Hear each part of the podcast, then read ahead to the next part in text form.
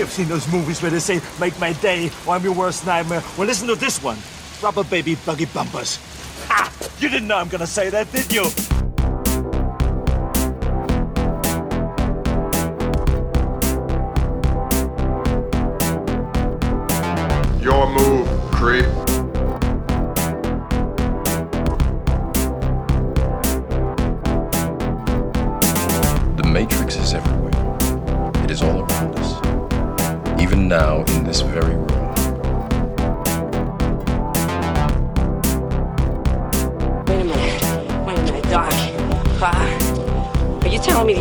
Time machine? Out of a DeLorean?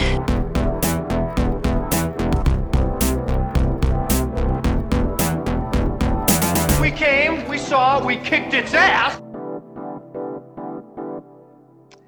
Hello, everybody, and welcome to another episode of the Film Feast podcast. I'm your host, Matt Bledsoe, and this week we're talking about the brand new Mortal Kombat. And to help me talk about it is someone I'm very excited to have on the show uh, because I've been listening to him on podcasts for a very long time now. He is a frequent guest on the F This Movie podcast, as well as a writer for their website, and he's been a guest on many other fantastic podcasts as well. It's Adam Riske. Adam, thank you for being here. How are you doing? I'm good. Thanks for having me. Well, thank you for doing this. I really appreciated it because I I had randomly posted about the Mortal Kombat. I think when that trailer, like last trailer, came out, and said, "Who wants to talk about this?" and you you jumped on it right away, and I was very surprised. So, uh, thank Yeah, you. I was. Yeah, I don't know. Like for some reason, this was a movie that I was really excited for that day, and then like as as it came closer to the release date, I was just like, I'm. I was never as excited about it as I was on trailer drop day, but that day, like I was. I good or bad, I was ready to talk about it. So well, that's I thank you for agreeing. Like that was like two or three months in advance, and I was like, I hope he still wants to do it when it gets here. So, um, and it, I, I, can, I think I'll say right at the top, everybody, I think it kind of disappointed us a little bit. I think we're both kind of in the same ballpark on how we feel about this before we get into it. but Yeah, I um the first time I so I watched it twice. The first time I saw it, I just didn't like it really at all. Um and then I've softened on it a little in the days since, like where it's it doesn't seem as bad to me and I actually sort of enjoyed it a touch in the uh in the second viewing. okay, see now this is where we differ because I also watch it twice, and it's gotten worse for me since the first viewing. Oh, okay. All right. So, but uh, but before we get into all that, I have a couple things I do want to ask you about right at the top. Um, I have to ask you while we're here because I know I think we're both big fans of this franchise. Can we just talk about Fast Nine for like a couple minutes? because Oh, sure. you yeah. posted uh the thing, this thing that was great that I had. You're the first person I saw post it. Was that thing with Vin Diesel welcoming everyone back to the movies? the little like kind of trailer, but you know, kind of more like, "Hey, welcome back to the movies." And I was like, "How?" it's been a rough year because I think I was genuinely moved by that that little trailer. It's it's funny you said that because um so I've been to the movies three times since I got my second vaccination. So I'm fully vaccinated now and like I've been there the first two times I went, um I was completely alone in the theater. Mhm. Like there was nobody else there. This the third time when I saw Mortal Kombat a second time there was maybe like 15 people. Um but the second time I went um, they had at the theater chain that I was at, it was like Classic Cinemas, which I don't know if they they have uh, theaters outside of Illinois, but they uh, have probably like ten or fifteen in in the state of Illinois. Um, they had like this bumper where it was like "Welcome back to the movies." So AMC, which was the theater chain that I went to for the first movie, just went "Welcome back to AMC," and it's like okay, thanks. and then Classic Cinemas was just like, you've been through a lot. And I'm like, oh shit, am I gonna cry? and like they're just like, we missed you. And I'm like, oh man, I'm getting choked up right now.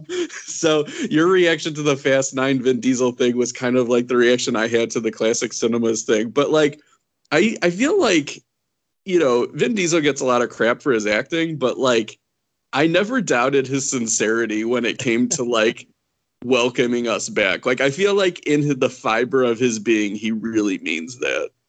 Yeah, I mean, he's the man is nothing if not sincere about pretty much everything to me. It seems like like Yeah. so sincere. And uh, I feel like that was a big one last year when they pushed that back. I think that was coming out close to when things shut down. And I feel like that was a big decision when they pushed that back. And I felt like he made a statement or something where he's like, we've got to have people in the theaters for this. I, you know, it's not going to get released on VOD or anything like that. I feel like he was adamant he'll be back in the theater, and I feel like so he genuinely is happy people might be coming back this summer. So I'm very excited for that movie. Like I really hope it doesn't disappoint me, but uh, I can't help my expectations; they're very high for that movie.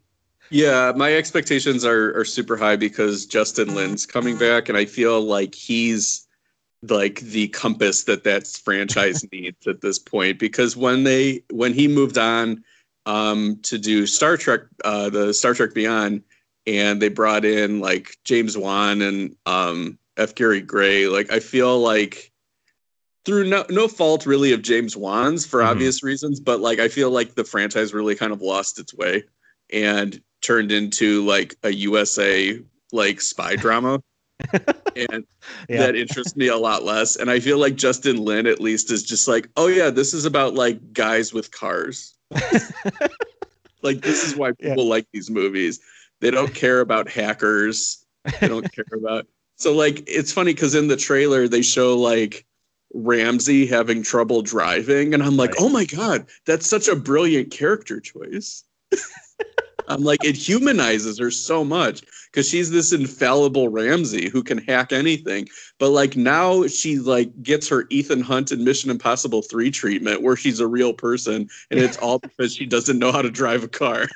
Oh, that's a great point because it was kind of it kind of felt like she was just kind of uh, kind of still hanging around. Like I didn't have a problem with her, but they didn't have anything for her. I don't know. It just kind of felt like she was just kind of there.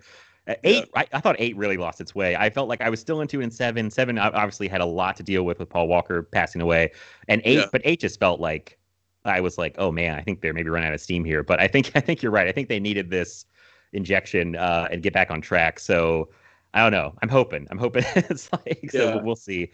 Um, but uh, yeah, Hobbs and Shaw was like, um, yeah, it's funny because I'm not a fan of Hobbs and Shaw at all. Like I'm just, but I felt like that was like the like the series was building up to this like this giant movie as a like as a temper tantrum it was like a baby who didn't get its way and just needed to be left screaming in a room for a day and I was like, oh, that's Hobbs and Shaw because like like and then with every new development where they they show like oh Kevin Hart's in this, oh Ryan Reynolds is in this, and I'm like, oh, this is all the guys who like are always like bunting for a single and never want to hit a home run. Like, I'm like, oh, it's it's the people who like are easily appeased. Like they're probably over the moon about this movie. Like put as many of these people in it as the, as you can. Let's get this all out of your system and let's get back to business when Justin Lin comes back. So I take the yeah, I take the Fast and Furious franchise very personally. I do too. I do too. And uh, I I came back to it so ran. I came back at like five. I kind of I kind of tapped out after Too Fast Too Furious, and then randomly, like me and my sister on like Easter weekend had we want to go see some movie, and I can't remember what it even was now, but it was sold out. And we're like, should we go see Fast Five? And we both had not caught up with the franchise. We went on a whim, and we had like the greatest time ever. And now we're like diehard fans of the whole franchise. So um, Yeah. it really worked out that way. Yeah, I'm the same way. Like I I I saw um the first one in theaters and really liked it and then I was in the middle of whatever in 2003 and just didn't see Too Fast Too Furious and then I didn't see Tokyo Drift in theaters. The fourth one I went to see only because it made a lot of money in its opening weekend and I remember that surprising me and I didn't really like it. Mhm. And then Fast Five, I only went to because a new movie theater around me was opening, and I'm like, well, I guess I'll go there just to see the new theater, just like watch Fast Five. And then, like you, yeah, I was just like, why? I, it just hardwired into my DNA that day. I yeah, I don't know. It just hit perfectly. I was like, this is so this is so great. Uh, and I was amazed how much they were tying things back together. I'm like, what? They brought Eva Mendes back from Too Fast. Like, what are they doing? like, this is insane. I just was blown away by the whole thing. So yeah, I I have high hopes for Fast Nine. So I'm hope we're not disappointed. like, um, but no, I think it's going to be good. So um, Yeah, I had to ask you about that because know we're both big fans of that franchise. so um, I have a sneaking suspicion they're and maybe not in nine, but I have a sneaking suspicion that like Brian's gonna come back somehow, and it's gonna be it's gonna feel real weird, and Ooh. nobody's gonna know what to do with it. oh yeah, I don't know. Didn't I heard they were still using his brothers like to double him for certain scenes? Have you heard this? Yeah, I have a feeling like he won't be a main character, but then he'll be like a Deus ex machina type thing where like if they need him, like he'll just swing in and he's just like, I got you guys, and everybody's be like, How do I feel about this? I'm excited, but I feel guilty.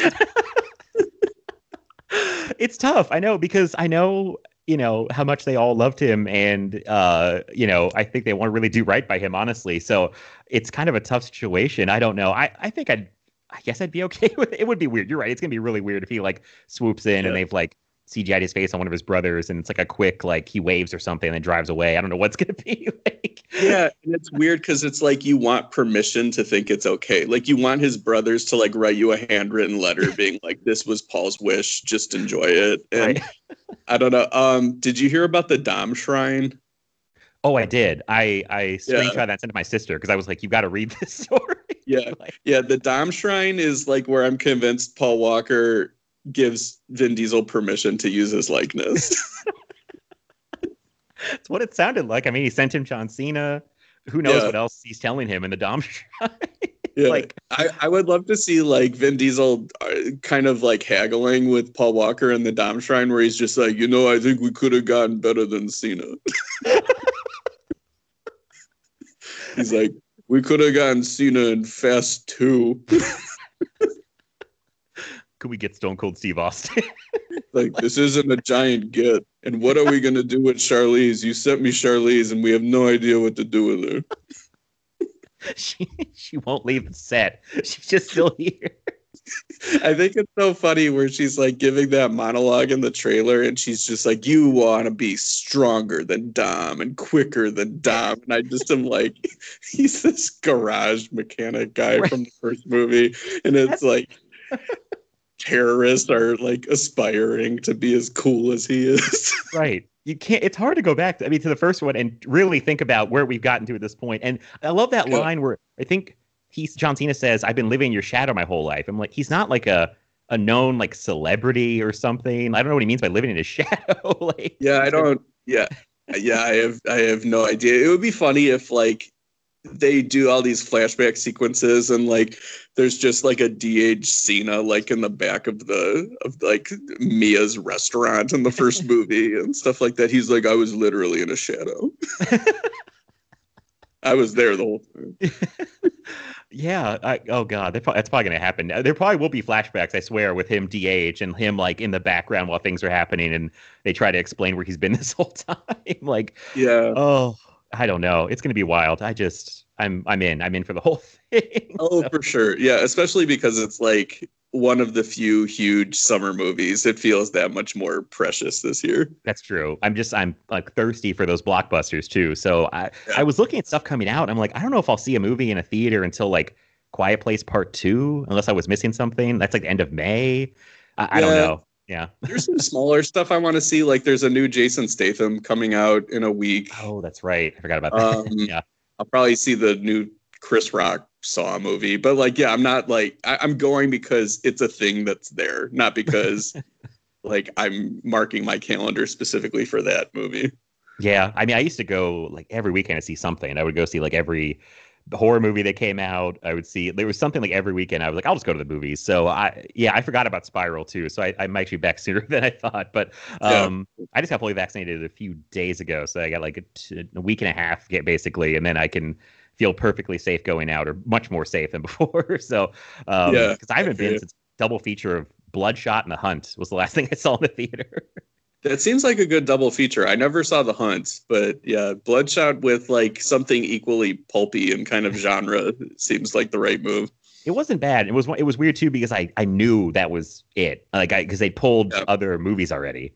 So you know, like all the release, I was like, oh, okay, I really got to enjoy this. so I think I like them both even more than I would have in a normal store. I haven't watched either one since, but under that, I was like, yeah, these are fun. I like. I'm gonna miss the movie. so Oh, but yeah, I'm excited to go back. So, um, okay, so we got Fast and the Furious talk, which is good. I'm I'm happy for that. so, Yeah. um, now about this new Mortal Kombat. I, I we won't quite get into like spoilers right yeah uh, right at the top, but uh, yeah. So I, I kind of know your general thoughts, but like, what what was your your general thoughts on the movie and like maybe some things you did like from the movie? Uh yeah, so um I guess my general thoughts on the movie are that it's really like I I I guess the best way to do it is to compare it to the 1995 movie because it's almost like inescapable. right, I was gonna ask Uh, you that too. So yeah, that's a good place to start. I think. Yeah, so if I'm comparing it to the 1995 one, the 1995 one I feel like is this perfect artifact of 90s mall movie goodness. Mhm. And it knows exactly what it is. It's playing to the 13 year olds in the theater. Um, and it feels like a movie that's colored in crayon, which is what it should be. Mortal Kombat 2021 is a movie for 13 year olds that's elevated to become a movie for 40 year olds.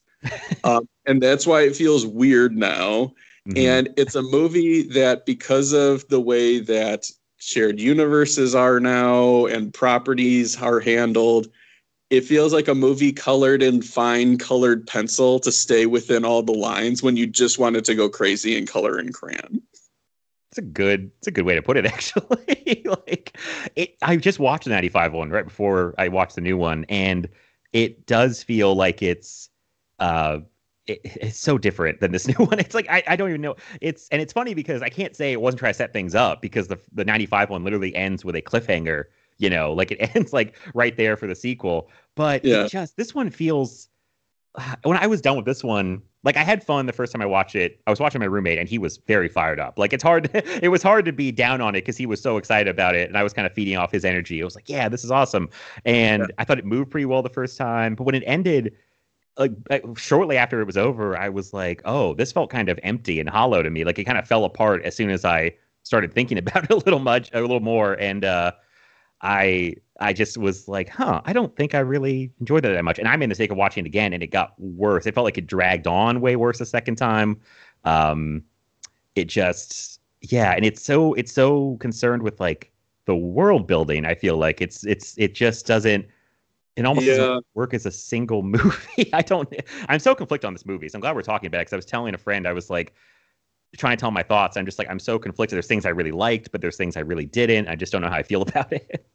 Yeah, it's it makes a lot of like I I guess my you know you know whether I on a gut level I liked it or didn't like it really have to do more with kind of the vibe of the movie and I just felt like it would felt just kind of safe and like careful in a way that the other Mhm. one didn't it just the the other one just felt like a goofy time for you know teenagers um this one also so I, this isn't my original thought i think it's this i think it was brian smith uh, somebody i follow on twitter who said this but he hit the nail on the head on one criticism that i couldn't i couldn't find the words for which is this is like the 1995 movie with the cast of the 97 movie oh, and no. I think Yeah. that's part of the problem is so, th- these actors like you know are all doing a competent job Mhm. but they all feel like actors who shouldn't be in a movie that costs 50 million dollars they all feel like actors that should be in like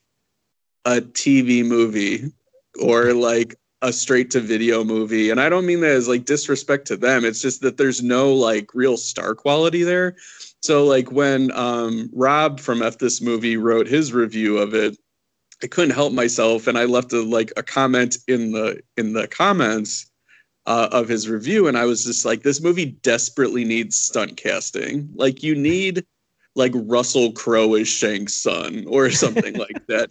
Like there needs to be more juice to this thing. And um the other big criticism is yeah i understand you're taking like a calculated risk by saying you know we're saving the tournament for the second movie but what a dumb decision Like- yeah, yeah. That that was one of my notes. I was like, so no tournament. I was curious how you felt about that. I, I by the end, I was like, oh, oh, we didn't have a tournament. Okay, right. I think it's such I think it's so like indicative and reflexive of like the time that we're living in where they're like no, they're going to be just cheaters. and it's like no, like the, whole point is that if you lose like I and I, I actually I didn't get it. So what what was it? Like if Earthrealm loses 10 tournaments in a row, then Outworld invades Earthrealm or is it just like a best of 10 cuz that doesn't make sense either. So like I so I was just like, wow, Earthrealm really, if, if it's the consecutive thing, Earthrealm really deserves to be conquered if they lose nine in a row. Terrible average. I think it, and I think it's in the first movie too. If they lose 10 straight, then they're yeah. invaded.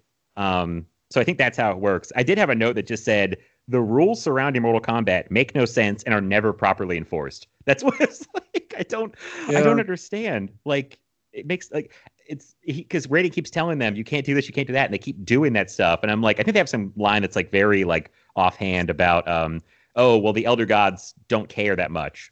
Like what? I was like, okay, like nobody cares that much. I'm so, I, it was just weird. I'm like, what? I don't understand. yeah, uh, it's all very loose and strange. And uh, I know the the big to do with this one is it's like it's rated R, so there's tons of blood and they really kind of showcase all the blood in the opening sequence of like you know to get you excited about the blood and um i thought like as he as um the guy who ends up being scorpion was throwing around his knife at like the henchmen and like they were all profusely bleeding i was like there's blood shooting out of the knife like you did this special effect wrong it's not like blood is coming out of the people the blood is coming out of the knife. I didn't even notice that. it was so weird. And then I oh. kept laughing when that guy is dying because he's just like, for a really long time, it seems like um just like vomiting blood. And I'm like, yeah, I get it. He's gonna he's not looking good. but then he like stops and he's just like blah, blah, he's like making like sound effects like he's like a frat boy who drank too much vodka and now it's like paying the price. Oh, God. it's a prolonged death scene yeah. for, for no real reason. I and that uh, that part you just brought up about how yeah it's way bloodier it's way more violent that was always the criticism of the 95 version that was PG-13 I think that was the main criticism. And yeah. I get it because the games basically made their fame off of being violent you know that was like the whole thing and the fatalities and everything. And I I had a thought that this movie I'm like did they just think that all we have to do is make it radar and get really gory and our, our work is done here. Because it kind of sometimes felt that way to me, honestly. Like we're setting up a franchise, we gave them fatalities, they'll be happy. It kind of like, I don't know, it was kind of, I didn't want to be that um negative about it, but I just kind of thought, I'm like, is that all, is that as much thought that went into this? Yeah, I don't, I don't know. The, the funny thing though was as I was watching the movie both times, like the added gore and fatalities didn't really do much for me. But try this as an exercise and you might actually enjoy it a little bit more. Talk to your parents about what happens in the movie because I had this happen where my dad was like, I might watch it be- just because it's on HBO Max. but I read in the review that some woman gets sawed in half, and I'm like, not into that. So, like, is it really that bad? And I'm like, well, what happens is there's this guy who's got a power saw like sombrero and then she gets cut in half like th- like for the length of her body. And i'm like but it's cartoonish so it's not that gross. And he's just like what? And he's like what else happens? I'm like there's a giant mini godzilla and he gets his heart ripped out. And like as i was describing it i'm like maybe this movie isn't that bad that and I, I wrote that I think it's a it's a movie made of like some really good moments, some cool moments, but I think the overall movie kind of fails to come together as anything. Um, yeah, that's at the end. I feel like Shang Tsung. Now I will kind of get the spoilers, but uh, at the end, Shang Tsung kind of comes back after they've defeated everybody, and he's like, well, I'll just find more fighters. I'll bring armies next time. It doesn't matter. Like almost like none of this mattered that we just did for an yeah. hour and a half. You know what I mean? So it's like I will say this though, like I kind of I think the key to enjoying this movie a little bit is through Shang Tsung because when you when they cut to Outworld, our world sucks. Like Right. you're you're just wondering like what are they doing all day? like they just basically have like a bridge and a valley, and then they're just standing around waiting, I guess, for a fight to happen. Um, but like it feels so Masters of the University that I Oh, kind yeah. of like it, where it's like these characters from another dimension, or like in that case, Eternia, are coming to Earth, and then they're just like they fit in about as well as like hell as like Pinhead and the Cenobites, and they're just like, we have urgent things to talk about. so like that stuff I kind of like because it's so stupid. I think my big problem with the movie is it won't admit how st- like it's a dumb movie, but I feel like it's not ready yet to fully embrace how dumb of a movie it is. Yeah, I actually was thinking the same th- something very similar. I- It uh, it, it it's based off like you know it's a based off video game that's never took itself that seriously. I thought they've taken themselves more seriously with the recent games. I don't know if you've played any of these Yeah. games um in the past like decade. They kind of switched course and they have like a much more elaborate story mode now. And the movie's definitely taking a lot of cues from those newer games, which do take themselves more seriously. They're still good games, but um, yeah, the movie does have a little too much of its own. it's like why is it so so serious? But then it's it's inherently silly. So it's like lean into the the have more fun. It just didn't seem as I, like so I had fun in the moment, but then when it was over, I don't know what happened because I just was like, I don't think I like that very much. It's so I'm Yeah. so torn about this movie. It's very bizarre. Yeah, yeah, it's it's something that I don't feel like if I say to myself, okay, I didn't like that movie, then I like feel bad about it and I'm like maybe it's not that bad. Mhm. But then if I say like, "Oh, I like that movie," I'm just like, "Come on, Adam, you can do better than that." and I, I felt bad because I I actually liked most of the cast, um, especially the guys playing Sub Zero and Scorpion, who aren't in the movie nearly enough. Uh, Joe Yeah. Taslim uh, from the Raid and Night Comes for Us, and um, Hiroyuki Sanada as Scorpion.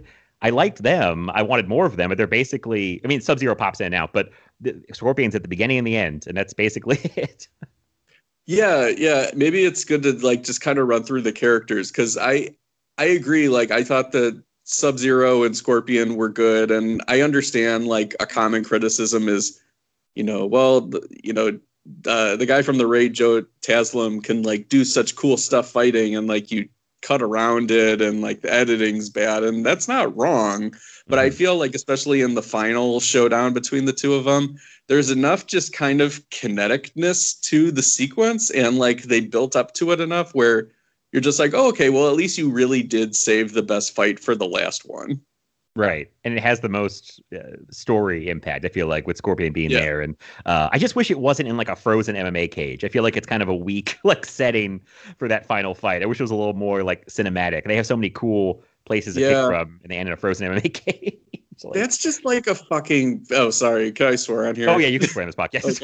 yeah th- this this is just like it's such a comment on how banal and bland like the world is now where it's just like in the first movie it's in this like i i don't like temple and there's like a giant like pit that if you fall into it you get impaled by spikes. And in this one it's just like no it needs to be grounded because it's the youtube generation and you're the star and stuff. And it's like so nobody's special because everybody's special. So let's just hold it in an MMA cage. It's like, why don't you just hold it inside a Target then? That's for the sequel. yeah. Oh God! I now I kind of wish that was the setting. and then, well, here's Yeah. the weird thing: they've got like uh, Jax fighting. Oh God, what's his name? Reiko or something over that pit, which is like a famous Mortal Kombat level. It's like a long bridge, and you can see it's kind of quick. They they pan away from it, like all the spikes at the bottom, which is like a famous Mortal Kombat level. So they're doing that, but then they're kind of cutting to other more boring locations. It's it's like its foot's half in the game, half out. Like it almost doesn't want to commit to being a full fun video game movie. And it's like it's it's so it's you know things are good, things are bad. I don't know. It's like it's just Yeah. not fully in, committed. I think is the problem. Yeah, it's like we're fighting, you know, the sharp teeth girl inside like this giant fantasy land, but then Sonia Vicano is in a trailer. yes, Like- and then she like, kills him with what? a gnome. I was like, what? That's it? like, yeah yeah I- i feel like that care uh, one thing i will say is i think just because they pay more attention to him in this one i think kano probably comes off better in this movie than he does in the 95 mortal kombat Mhm. but like yeah he's basically the most compelling villain right. because that turn is at least something that they're doing with the character and it's interesting. Um but then yeah it's like if if like uh what's his name? Obi-wan kenobi sta- stabbed anakin skywalker with like a jagged piece of rock in the eye. It's like what yeah, that's it. And I thought he wasn't really dead. And it was like, no, he, he that's it. He's dead. and yeah it's like, It's- oh, okay. Yeah. it's like so weird. And then I, I was curious what you thought of that guy because I think Kano's been a little divisive. I've seen people who love him in the movie and who hate him in the movie because he's kind of the comedic relief. But I Yeah. feel he kind of brought like a spark of energy whenever he was on this you know, on screen. So yeah. That's a great way of saying it. Yeah, even if what he was saying wasn't funny, like he was at least doing something and he was trying to keep like the energy up because everybody else is treating this like it's high art and it's Right. not guys. It's like like there's a there's a fine there's a fine line in genre acting when it comes to like you have to take it seriously because otherwise if you're in on the joke then you got like snakes on a plane and then it's Right. not fun for the audience because you're having too much fun. Mhm. But like you also have to do this with a wink. Like Exa- yeah. and I feel like in Mortal Kombat, uh, there's not not enough of the actors. They're too sincere. They're too like, this is my shot at being in more movies, so I'm gonna like really commit to the bit. But they do it like in a weird way that's hard to define.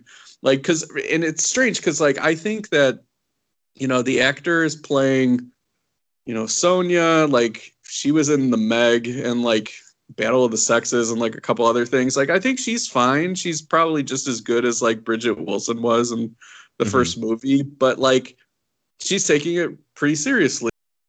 The new character he's taking it like pretty seriously and he's not that great of an actor and it's like a bit of a drag. And like the guy playing jax like could be really awesome if he didn't talk because his voice doesn't sound like a movie actor. It sounds like just some dude. I was surprised when he talked. I was like, I don't think that I think that voice would come out him. Like, It sounds like like he immediately it's and this is such a, a stupid nitpick, but like when he starts talking, it sounds immediately like a sci- you're watching a sci-fi movie, like a sci-fi channel movie. very specific, but I know what you're talking about. Yeah. It's like Like there's like the the actors on sci-fi channel movies all sound a certain way, and I'm just Mhm. like, oh no, you just or, or like when you see like the wife and daughter of the what, what's the name of the invented character? I forgot what his name is. oh, uh, Cole Young. Cole, yeah. So like when you see like the wife and daughter of Cole, I'm just like, oh, this is a direct to video movie. Like there's just something like you need you need to to have people with more gravitas. You need to have like stunt casting. Like as ridiculous as he is, having Christopher Lambert in Mortal Kombat tells you exactly what movie you're watching. Yeah, yeah. I kind of love him as Raiden, even though it's. I mean, they've they've whitewashed that part in the past, and they fixed it this time. But he he he brings some energy to that first movie, and he kind of has the the vibe of this is supposed to be fun. I'm not going to play this too serious. I don't think he's ever fully winking at the camera, which I appreciate. Yeah. He- yeah, Yeah. and I, I don't know why I was gonna ask you, I don't know why they invented this Cole Young new character because this franchise has been around for I think almost 30 years at this point, and they have so many characters to pull from. I don't know why they don't just start with like like Liu Kang, like in the 95 version, or I mean Sonya Blade, like start with her and Je- like just I don't know why you need this new character creator. I thought that was such an odd choice, honestly. I feel I, I have a weird theory about that, and I think it's because it's they made somebody that's so unexceptional that it allows the audience to project themselves onto him and be like, oh, that's me. That's like if I was in Mortal Kombat. And guess what? By the end of it, I'm awesome. It's like the whole YouTube thing where it's like, I'm a star now. There are no movie stars because I'm a star now. It's like, I got All a right. gold shirt. Like it's Yeah. like, that's my yeah, like when he gets at the end, like he beats Goro because he gets like a gold shirt. It's just like, sure. he he found his arcana, whatever that's about. I, I thought that was kind of uh I don't know. I thought that that was like a I thought an unnecessary invention to give people powers. Like couldn't you just explain it like once they go into Outworld that they have that they have abilities there? I didn't think you had to do this whole finding. And I don't know how Sonya got hers. I know she killed Kano and got the ability to get one, but then it Yeah. seemed like she just had powers immediately. Yeah, well, yeah, it seems like um I don't know. Well, she's got a Yeah, that doesn't make much sense. I, yeah, because she like jumps back in and like within two seconds, like takes out, you know, Sharp Teeth Girl. Right. like Cole has to go through a struggle, Jax has to try to be saving, Sonya get his. Like everyone has to go through something, and then she just pops Oh. back. Oh yeah. I think I got it. I think I got Okay. it. Kano says something to her about how she doesn't have like the killer instinct. And I think because Oh, okay. at the beginning, like when they go into like the the waiting room, like that void area before Mhm. they decide to split up everybody, um, she says, you know, I want sharp teeth girl. and then I think that's the thing. I think that's her like Arcana or whatever, or Arcana, where she's like she gets like that kind of killer instinct. Okay. No, I think you I think you have a point there. I was thinking like it was because she finally killed Kano and yeah, but it it uh yeah, minor nitpick, but I just had to bring Well, it I up. think- I was like, yeah. Yeah. I think she got she got the tattoo by killing Kano, Yes, but like yeah. she's able to unlock her power because she now really wants to kill people, but specific people. right.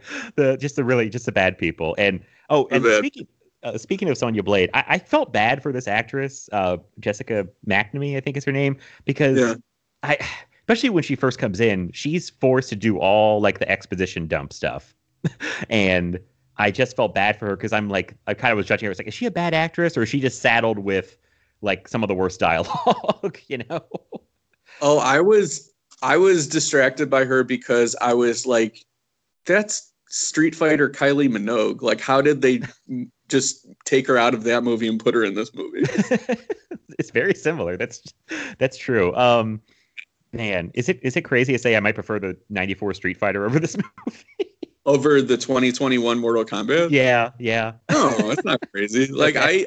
I, I, Mortal Kombat or Street Fighter is like the Popeye of video game movies. It's just like you are doing your own thing, and I kind of admire it. Like I, I, it's not a movie I'll ever say like is good, but I could watch it anytime. Whereas I- this combat, I, I, I, I'll probably watch a. se- Well, I won't say probably. I'll definitely watch a sequel to this, but if I'm ever like jonesing to watch a Mortal Kombat movie, I'm just gonna go to the Paul W. S. Anderson one. Yeah, that's how I feel. And I see. It's I almost feel like I, uh, like for me, it's hard for me to criticize this new one, especially compared to the older one, because I have such nostalgia for that Street Fighter and that Mortal Kombat. Because I was like pretty young when those came out, and they were a big deal to me. I was like eight, seven or eight, nine, somewhere in that range. When both when they both came out, so I almost feel like it's unfair. Like I have so much nostalgia for that Mortal Kombat, especially, and I'm like, am I being fair? Like, is it? But it's fun. It's a fun movie. Like I just rewatched it. and I was like, it still holds up. I don't think it's just my nostalgia. Yeah, well, it's just I. I mean, I would be curious to see like somebody around our age when the original movie came out react to the 2021 Mortal Kombat because it's such a weird thing to ask an audience of being like, "Hey guys, you used to love this when you were in grade school, and I know you are homeowners now, and like it's like." It's like I want you to put away like your 401k worries and worry about Kato. It's like it's like such a weird ask. yeah. So I don't know. Oh yeah, I mean, but the, see, because the, the the games have still been pretty popular as far as I know. So it's not like they had to reinvigorate this franchise. It's still been going Yeah. pretty strong. Um, so I, I don't know. I don't know what the goal was. I, I do. When it was over, I was like, was the goal to set up a franchise or a sequel for the movies? Because I'm with you. I would see a sequel actually in a heartbeat. Uh, that's the funny thing. I'm kind of knocking the movie a lot, but Yeah. if you give them a new director who I think can shoot action better and bring back most of the same cast, I'm good with most of them, and just kind of focus on the fights in the tournament, I think you've got a much better movie. Yeah, and I'm you know, I'm just curious, like it's like who ooh, who are they gonna cast as Johnny Cage? And like then they play the song and it's like this techno version of it. I'm like, that's not bad. So you like leave the theater or leave the HBO Max thinking that what you just watched is better than it really was. That's what happened to me. Yeah, that's they, they Yeah. got me. I was like, oh yeah, cool. And then five minutes later, I was like, wait a minute, hold on, let me think about this. And then like I, you tricked me. you tricked me with your Johnny Cage tease and your your fancy Mortal Kombat song. Although I still vastly prefer the original because Yeah, my God, when that new line logo comes up and that man just screams Mortal Kombat, I watched it like in the morning one day and I was immediately like pumped up. I was like, yes, I'm awake now. it's like Yeah. it's so good. Um, so yeah, I I I don't know. I'm I'm open. I'm definitely. I think they'll get a sequel. I think it did pretty well um already. Yeah. So. Yeah, and it does. I mean, because it, um, I saw on Wikipedia like the budget was like 50 million, and it's already grossed like 55 worldwide. And because of the way that you know movies are now, they don't have to spend like two and a half times the budget on marketing and all that stuff anymore. So like it can turn a profit quicker. So I'm I'm sure they'll make another one. Yeah, I would I would think so, especially since they they kind of banked on it. They're like, we got a franchise cooking. So, um, and I just want to bring this up, and I, I know I'm sure neither of us are like uh, probably as deep into action movies as our mutual friend Mike Scott and other people I follow on Action Twitter. But I don't know if you saw there were some really good breakdowns of like the bad editing in these fight scenes, and the, that's uh, the editing is not good. Uh, there's a lot of like cross cutting between fights. The editing in the fights is not good. Um, and I kind of thought that when I was watching it, but I'm no expert. But then when like I read Mike's thread on Twitter, and I'm like, oh shit, he's got a lot of great points about you know they they just pull away in the wrong times and it loses the impact. And um, I don't know if you saw any of that or not. I don't want to get too deep into that, but it's it's kind I of a yeah, I no, I did. I um, I love Mike. I will say this though, reading that while I before I went into the movie sort of hurt the movie in a way that I didn't want it to hurt the movie because I was focusing on something that I don't think that I would have been concerned with. oh okay, fair enough. So- I yeah Yeah, so like I I, you know, the the great thing about Mike is Mike has like a PhD in action movies that I'll never get. Like he he has he's on another level. Like I love action movies, but he's on another level. But um, I think the stuff that I'll be able to just kind of ride with because of I'm just like sure I'm at the movies. like um, I don't know. Like I could watch. You know, I, everybody kind of goofs. Like I think the go-to like action editing goof is like um, Liam Neeson climbing over a fence in Taken Three, oh god where it takes like nine cuts for him to do that. And it's like, yeah, if you make a video about it and you break it down, like it's like, wow, he really can't do that, can he? But um, but if you're just watching it like as a, or I'll say for me, like if I'm just watching it as a movie, it, it really doesn't bother me too much. No, that's that's fair. And I was thinking even because I, I I read the thread I think after I watched the movie, so Oh, um, yeah. so that's very different. And but I kind of felt like the the fight scenes weren't as good as I wanted them to be, so I knew something was off. But I don't have the the you know the PhD, like you know, it's like I, I don't have that kind of knowledge to think about the editing. But when he broke it down, I was like, okay, that's what I think was off. Was like it just they were cutting at the wrong times and things didn't have impact.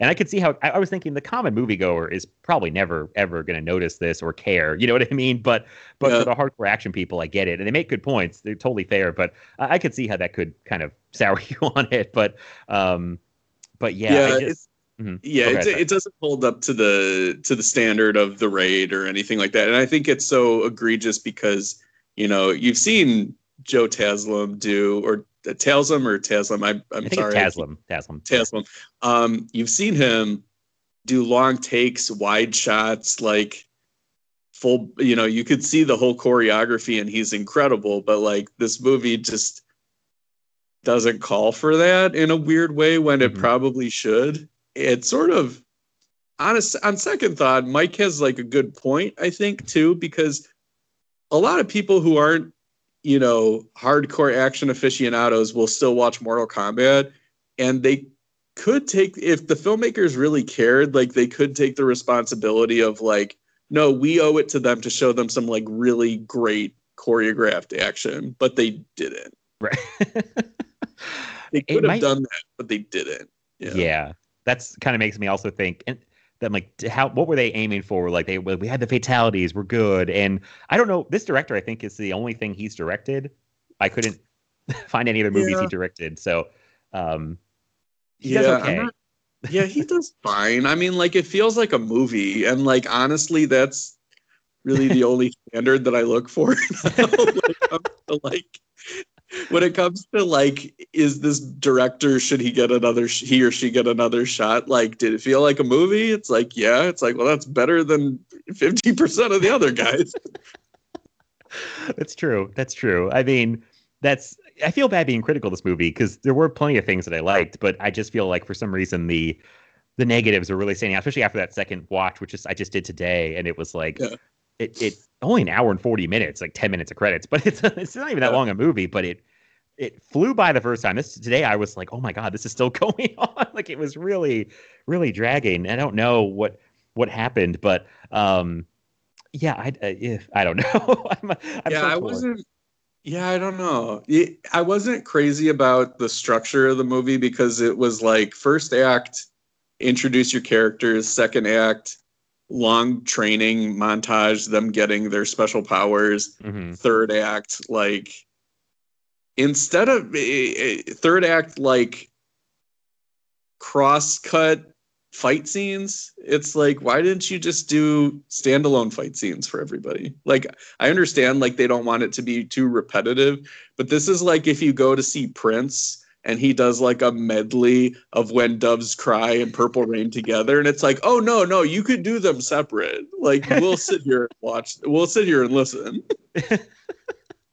yeah, you don't have to smash them all together really quick and rush through it. It's good. That's that's one of the things that bothered me the most. I think you just hit on that. Is like I really went into this and I don't know why I thought this, if I was sold this, and I thought it'd be very broken up into like we're really gonna focus on the fights this time. Like we're gonna have good fights, we're gonna focus on them, and they take so much time to get there, and then they get there and they're cross cutting. Like they're do like uh, that Cole guy is fighting Goro back on Earth, and meanwhile they keep cutting back to Outworld, and there's like three fights going on.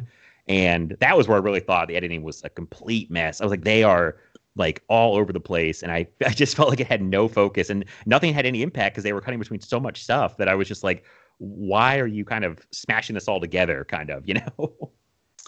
Yeah, yeah, I don't know. It's strange. Like I thought this movie was gonna cross the line where all of a sudden, like Gold Suit Man, his wife and his daughter get gold suits and they become the Incredibles. oh man, that would have been amazing. I kept thinking they were to kill his wife and, and daughter. I kept thinking they were to pull that card, but they never did. They got close, but I really kept thinking that was to happen. I did think it was pretty funny when, like, uh, in the MMA, fro- in the frozen MMA cage, how they were frozen like they were cocooned by xenomorphs, and then um, Cole is just like so, like Scorpion's fighting Sub Zero, but Cole is just punching the his his ice daughter. yeah, he, he can't he can't heat up his suit. Like he's trying to get fire out of there, and he's like, "Oh, I'll just punch it." And then I love there's a little moment I do love where Liu Kang shows up, and they're like shivering, the wife and the daughter, and Liu Kang's like, "Here, let me warm you up with my fire." Oh yeah, that that's hilarious. It's like if I were them, it's just like, how long do I have to sit here for? It's like, no, really, that's okay. It's okay. It's like we'll just go into the car. There's a heater. Um, no, I like. Uh, there, I, I'm glad you brought that up because that part made me laugh. And then another thing, I'm glad you brought brought that up is because it reminds me of um, Kabal, and oh yeah, there's a couple of stuff that he says that are so funny. Like there's a scene where Shang Tsung has um, Kung Lao and he's about to suck out his soul, Mhm. and that's on its face it's ridiculous, but you roll with it because it's in the movie Mortal Kombat. But then when Kabal is fighting Liu Kang and he's just like, listen to that, he's gonna suck his soul. It's just like, oh no, like you can't say that out loud. you can't like like Shang Tsung in the first movie says your soul is mine, and then he's you know he steals your soul, but like you can't he you, you can't be like oh yeah he's gonna get his soul sucked, bro. you can't say that and like move on with your movie. Oh, he turns to him so casually, and he's like, "He's about to get his soul sucked, bro."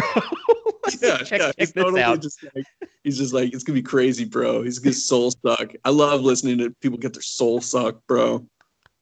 I don't know if I loved or hated the voice for Kabal because it was kind of it was like so casual. I don't know.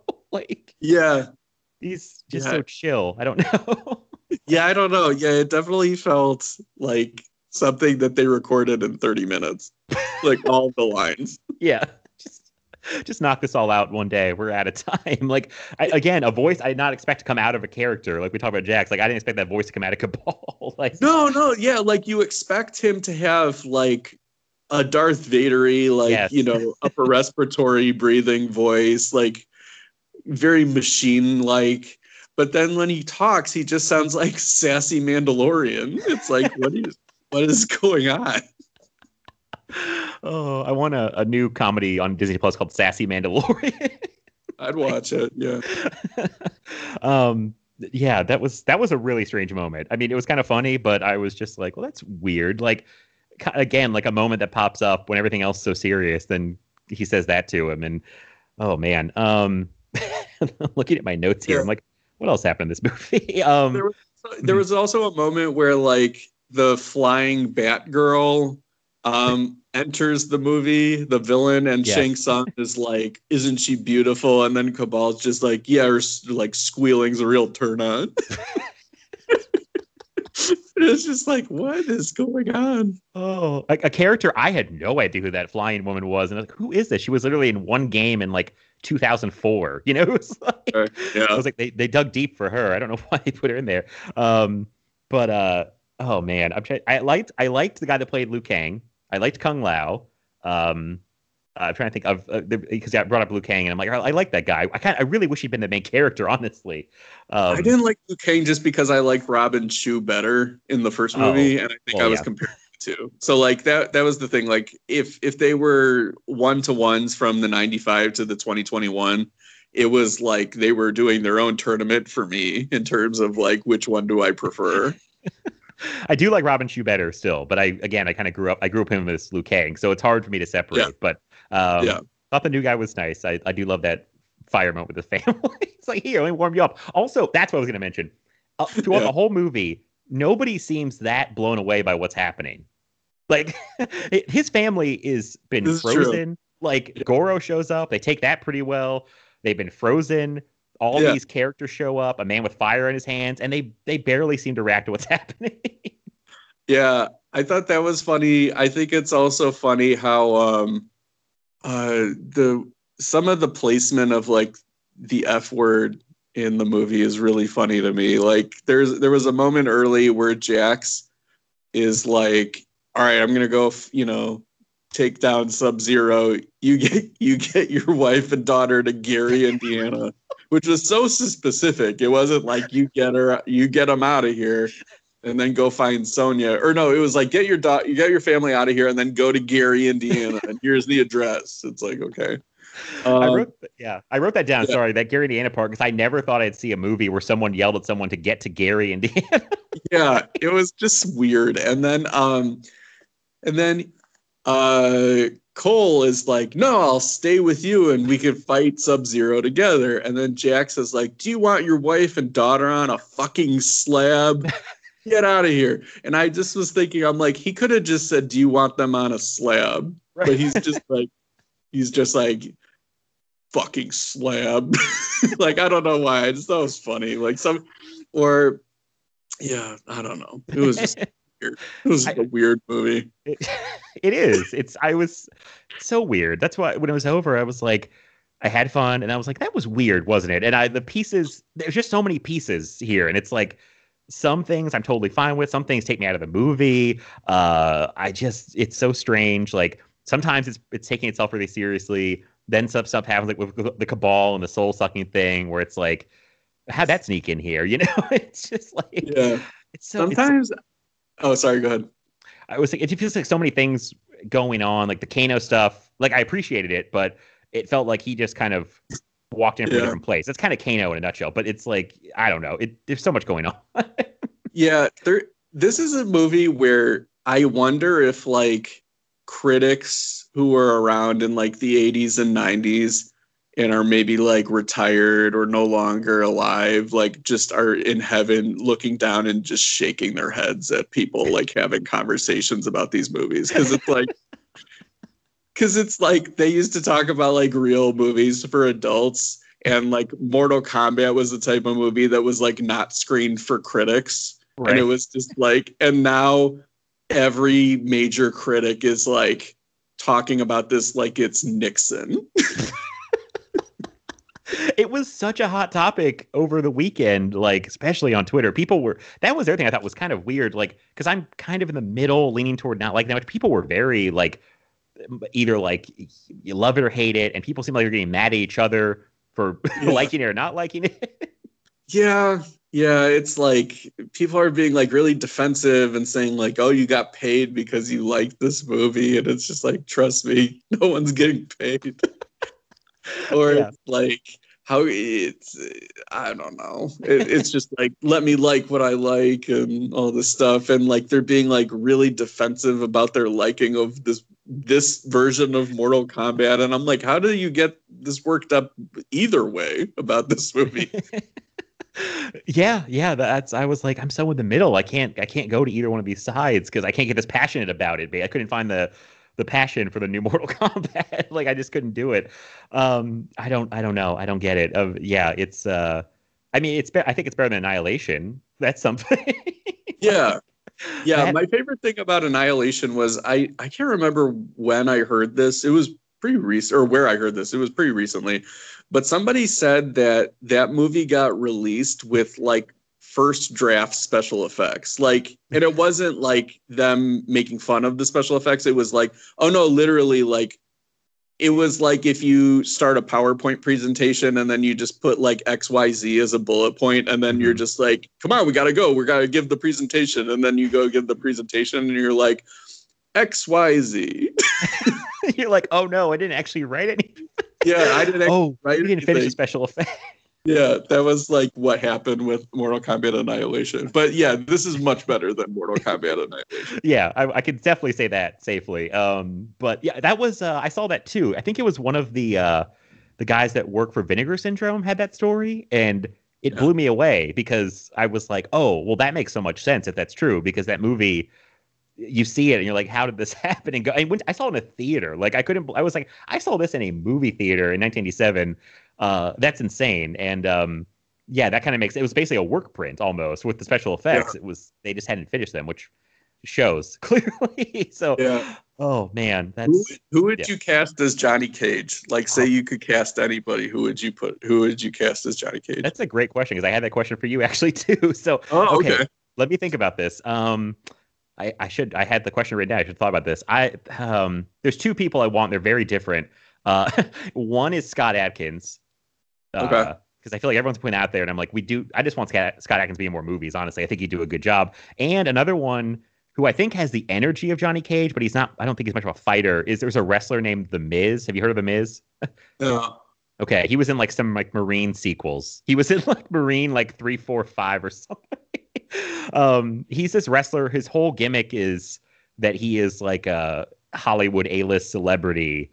It's kind of like a Johnny Cage gimmick. It's like he's not even a, he's always like a bad guy in wrestling. He's not really a good wrestler in the real sense or in the fake sense. Um, but he has the energy of a Johnny Cage. I don't know. That's kind of a I don't think that won't actually happen, but um, those are my two picks, I guess. Who who would you cast? So I got all right, I got two picks. Like I don't want it to be a Scott Adkins type because I feel like you've already made the action like the PhD action fan mad and I feel like you need to double down at this point. Okay. Like you need to just like you, need to just be like this isn't for you. Like we're making this ridiculous. So I would say I would want Johnny Cage to be somebody ridiculous like George Clooney like I want somebody like with real heft where you're Uh-huh. just like you, where it's like late career past their prime and you're just like only now would this person do this movie. Like it's like it's like when you get um what's his name? Like Orson Welles doing Transformers the movie. Like I need somebody like that. I need like I need like that kind of situation. So George Clooney is just a random example but I'm trying to think of a, a more action Yeah. lenient one. um but maybe somebody like uh oh boy. Um like if you got like Ben Affleck I yeah, I could actually kind of see that. Um, I I love this idea. Now I'm trying to like fantasy cast like people who are kind of like or Colin Farrell or something. Oh, that's kind of a good one. I, I need somebody Yeah. who was like a way bigger star like 10, 15 years ago, maybe even Yeah. longer. But oh man. Yeah, I would say like Josh Hartnett, but he's too tall. Oh yeah. Yeah. Oh, But yeah, you need somebody who was like had their action shot around like 2000 to 2005. yeah, that's that's kind of perfect. I kind of that's I'm kind of down with that now. it's like that's a good idea because it because it, yeah, it's like that's the kind of why I threw like the Miz pick. That's kind of like the almost the joke pick or the like we're not taking this seriously. But if you are taking it seriously, if they change course or something, maybe get Adkins. I don't know, but um, I don't know. I man, I'm gonna really turn this over. I wish I don't want to think about the podcast because I'll sit here and go, who could it be? But uh, but I'm gonna think Yeah. about it. Um, I'm trying to I think. feel like Mhm. Jack Reynor could pull it off, but he would be like too much like Kano too. Oh yeah, that's true. I, I like him a lot, but yeah, that would be, kind of be like more like just more Kano. I think. Yeah. hmm. Hmm. I don't know. I think what, what what about like Jake Gyllenhaal as Johnny Cage? if they could get him, I would love that. I would. uh Yeah. I'm trying to think back to like mid 2000s action movies and like people people that were like in action movies that probably shouldn't have been in action movies. I should. I, I'm trying to think of like you guys just did the heavy action uh, All Stars Yeah. Volume Two on F this movie, and I'm like, who would you guys mention on that show that maybe could do this? If there's anybody on that list, Um. Okay, so I can remember the ten. So like Milla Jovovich can't be Right. a Johnny Cage really. So we'll. Um. Then there was like Harrison Ford. He's too old. yeah, Denzel Washington. He's No. too old. Um. Vin Diesel's too big of a star. hmm Uh, Dwayne Johnson's too big of a star. Yeah. There was Christian Slater, who I think is too old. Mm-hmm. Um, like Christian Slater in like the early 2000s could have been Johnny Cage. Um, that's true. Yeah, yeah. Who else was there? Liam Neeson. I- Too old. too old. He would have been like a good Raiden, maybe. Oh, if he yeah. whitewashing thing. Um, there'd be, uh, shit, Tom Cruise. Tom Yep. Cruise would be fucking awesome as Johnny Cage, but like he would never do it. I know. Um, It'd be hilarious if you could play it uh, like comedically. I think it'd be pretty great. Yeah. Um, there was two others. I'm trying to think of who they were. Uh, I don't know, but yeah, yeah. This is this is something that we got to do some some deep soul searching on. I did You pull know, up. Oh, go ahead. Paul Walker would have been good if he were still Oh. alive. Man, yeah, that's that's a good one. Damn it. Um, man, I I, I did Google action stars of the 2000s if that was going to help me at all, but it's kind of a bunch of guys we've already said. But Matt Damon is on the list. I'm like, would Matt Damon work? I would love to see. Oh, you know what? I think it's staring us right in the face. It's Mark Wahlberg. Mark oh Wahlberg. my god. Yeah. yes, there it is. And he came up a lot on that podcast. I mean, Yeah. oh my god. Get me, get me Mark Wahlberg as Johnny Cage. Yeah. Oh my He's god. just like, I'm Kombat. Hey guys, I think we're gonna save Earthrealm. Oh man, I'm gonna start losing it. For some reason, Wal- Mark Wahlberg impression, especially the one you guys do, cracks me up so much that I just am like, I was like crying laughing at some of the stuff you guys were saying. Just that voice, and uh, I just had a podcast. It hasn't come out yet. I was talking to a friend of mine about Mile 22 with Mark Wahlberg. Have you seen that movie? yeah. It's an insane movie. like every choice is the wrong choice. I don't know. Oh, I like, love, I, Oh. I love the ending of Mile 22, where I'm just like, wait a minute, wait, wait, wait. You did a say hi to your mother joke, and then you had a, an ending as dark as Arlington Road. a movie that that makes no sense because yeah, the tone like uh, Peter Berg, I didn't think of him as like a dark guy, but that movie is very bleak and very mean spirited. And then they Yeah. they shoehorn that joke in there about like to mother. He's like, "What'd you say to me? What'd you say?" Yeah. it's just like, oh my god, I man, that's perfect. Mark Wahlberg is Johnny Cage. Someone's got to make that happen. Just like, hey guys, I brought Wahlburgers to Mortal Kombat. Are you ready to eat? Are you hungry? yeah. He's like, hey guys, I think I just locked my unlocked my Akina or Akuna. or my I, I just unlocked my Ronald Acuna. I can hit home runs. what what would Mark oh god what would his like power be i'm oh man i don't want to think about johnny cage i want to think about mark Wahlberg like what his magic ability would be Um, I don't know. I think, I think it would be some kind of like a, of like a a sonic wave because then he could be like, feel the vibration. Feel the vibrations, bro. They're coming at you. yeah.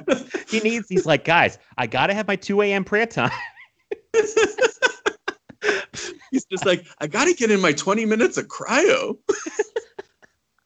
Have you? I think you'd appreciate this. I was telling someone recently about Mark Wahlberg's like daily routine. Have you? Have you read this?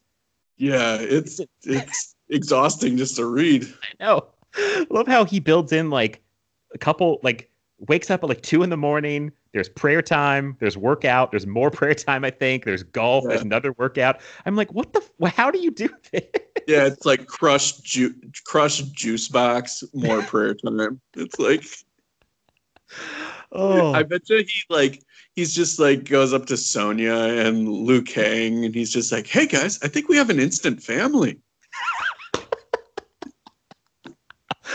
Oh, surprised he's not in the Fast and Furious movies yet. Honestly, I think Mark, Mark Wahlberg could slide right in there, but that might be too much. Uh, I don't know how him and Vin, Vin Diesel coexist. Yeah, that's true. Yeah, that's the type of person you need is um Jakob Toretto, not John Cena. That would, yeah, I think that would have been better, honestly. like, oh man. Um, and I usually I've liked John Cena as an actor, but um, yeah, I, I I like him, but I think he does so much comedy that it's hard to take him seriously anymore. yeah, yeah, I, I was agreeing with you where it's like they were kind of building it up like we got Cena, and it's like, okay, like it's not that big a deal. Yeah. we got him, guys. Yeah. Like, okay, Yeah, I uh, don't know. Yeah, I mean, like, I want them to shoot for the stars with some of the casting. Like, I don't think she's good in it, but like Charlize Theron is like, you know, shoot for the stars casting. And um, I remember going into the seventh one, there was a rumor that um, Mr. Nobody, the guy that uh, Kurt Russell ended up playing, was supposed to be like the villain or like Mhm. one of the villains, like a secret villain that they have spread out over like two or three movies. But they were trying to get Denzel Washington to do it. And I'm just like, Denzel Washington in this franchise would have been incredible. Yeah, I remember that. I remember I was really hoping that was going to happen, and it did not happen. I was like, oh, No. And then like in the eighth one, it's just like, hey guys, do you want Scott Eastwood to sort of replace Paul Walker? And it's like, no, I don't. Nope. I don't. I don't want that at all. I, that was one of my least favorite things about eight. I was like, God. yeah, get him out of here. I, he's not coming back for nine. I haven't seen him anywhere in the trailers. I'm assuming. No. no, I want what I mean, like I saw the Tokyo Drift trio and I was just like, yes. I was really excited about that. I was Yeah. like, they got the Tokyo Drift Boys back. Yeah.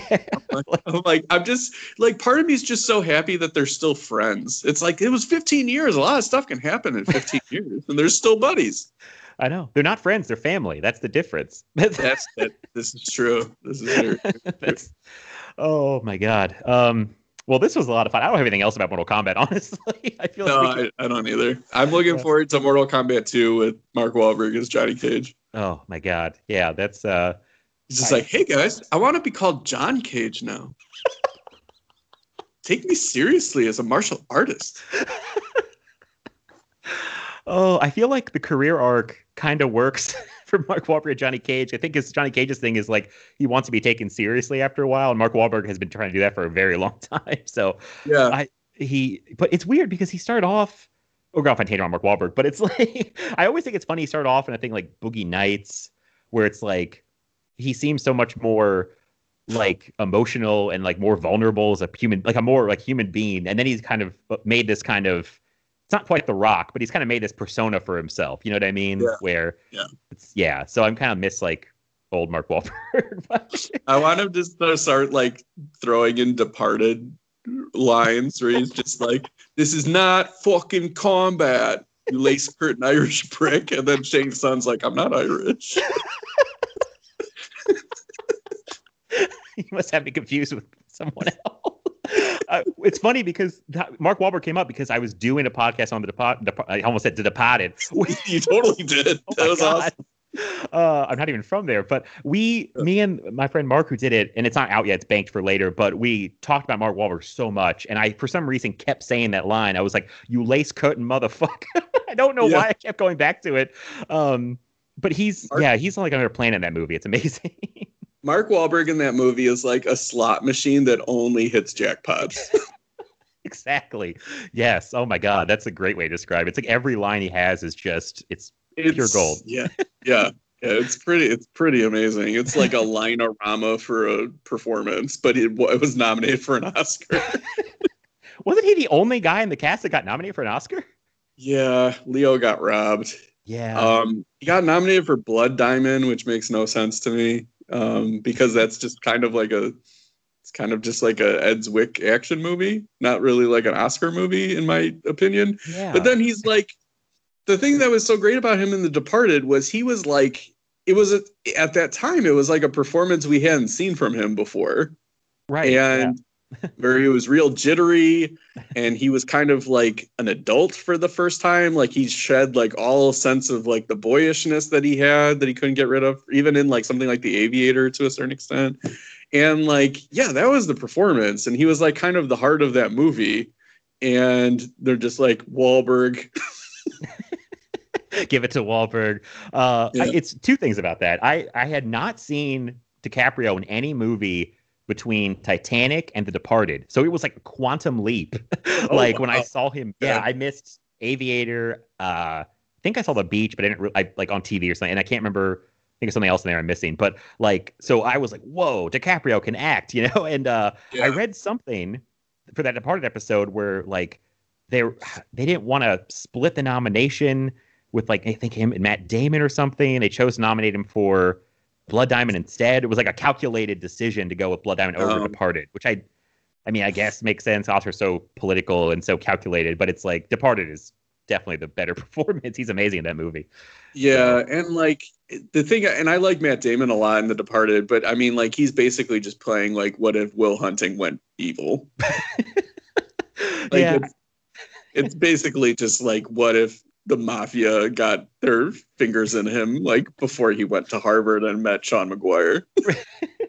he gets to put on his normal his native accent in the movie like he's just Yeah. right at home but i was appreciating how much of like a, a smug prick he is on the second when i watch it this time uh Oh, yeah. it's like yeah he's really like it's low it's low key than most people in the movie jack nicholson's going big mark Wahlberg, uh dicaprio got has more kind of stuff to do but but uh yeah Damon's kind of like he's just it's fine it's not like a it's not going to steal the show but it's a good performance but It's it, Um, it's interesting too because like that not to be like film nerdy about it, but like DiCaprio is sort of a character of some status trying to downplay his status, and Damon's always about the upward mobility and being like kind of like a political criminal as opposed to just being like seen as like a, a hood. So I I always found that interesting. Oh yeah, no, that's that's a very good point. It's it's such a good movie. We we talked about it for like two and a half hours or something because we just couldn't stop talking about how good it was. So Yeah. um, that'll be out a few few weeks. But yeah, that, a lot of. Mark Wahlberg impressions uh, on that episode. Uh, I'll definitely give it a listen. I'm looking forward. to it. Um, well, yeah, I had a great time talking to you. I, I don't know if uh, anything else to bring up about Mortal Kombat specifically, or just Mark Wahlberg Fast and the Furious.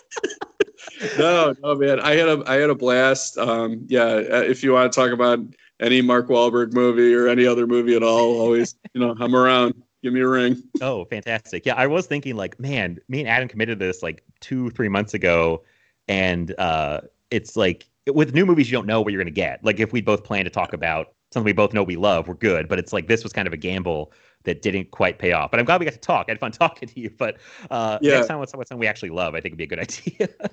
Yeah, that's cool. Yeah, it's funny because like sometimes, yeah, there'll be like new movies that like you'll like for for me like with F this movie, like I'll say, you know, um, let's talk about the next Jurassic World movie, and then it turns into Jurassic World: Fallen Kingdom, and then like I have an existential crisis where I'm just like, I hope he forgets, and then he and then Patrick like three weeks later is just like, you're ready to do that show, and I'm like, oh yeah, let's go for it. Do we have to? That was an amazing podcast though. I, I feel like I remember I was having a like- meltdown. Yeah. yeah. you both on the brink of losing your it's like I I saw that movie and uh I felt like the same way. I think my hands were on my head by the end, and I was like, "What what is going on here?" like, Yeah. oh, I saw God. it um online from the Universal Studios store. You can buy like a giant blue replica of the Raptor. It's like one sixth the actual size, and it's like fifteen hundred dollars. And I'm just like, that's ridiculous. And then I'm thought, you know, that's not that bad of a price. It's like Oh. if I oh. like blue a little bit more, that might be in my apartment right now. was this during like the past year of, of quarantine and COVID and all that? Because I feel like I made some questionable purchase. This was like two days ago. okay. Like I saw like my work told me that I was gonna have to continue working from home until like the end of September at least. Oh. mhm. And I'm just like, yeah, decisions are being made. Where I'm just like, I gotta find something to spruce up this living room. If I that's got what you went with, that would be amazing. Yeah, it's like if I gotta sit here for nine and a half hours a day working, I gotta I should and I can't it's too early to put the Christmas tree out. Maybe maybe Blue will be who I put out during the summer. Oh my god! If you if you did do that, please please take pictures of the new the new uh the blue in the apartment. it's amazing. Hey guys, I think we just bought a Raptor replica.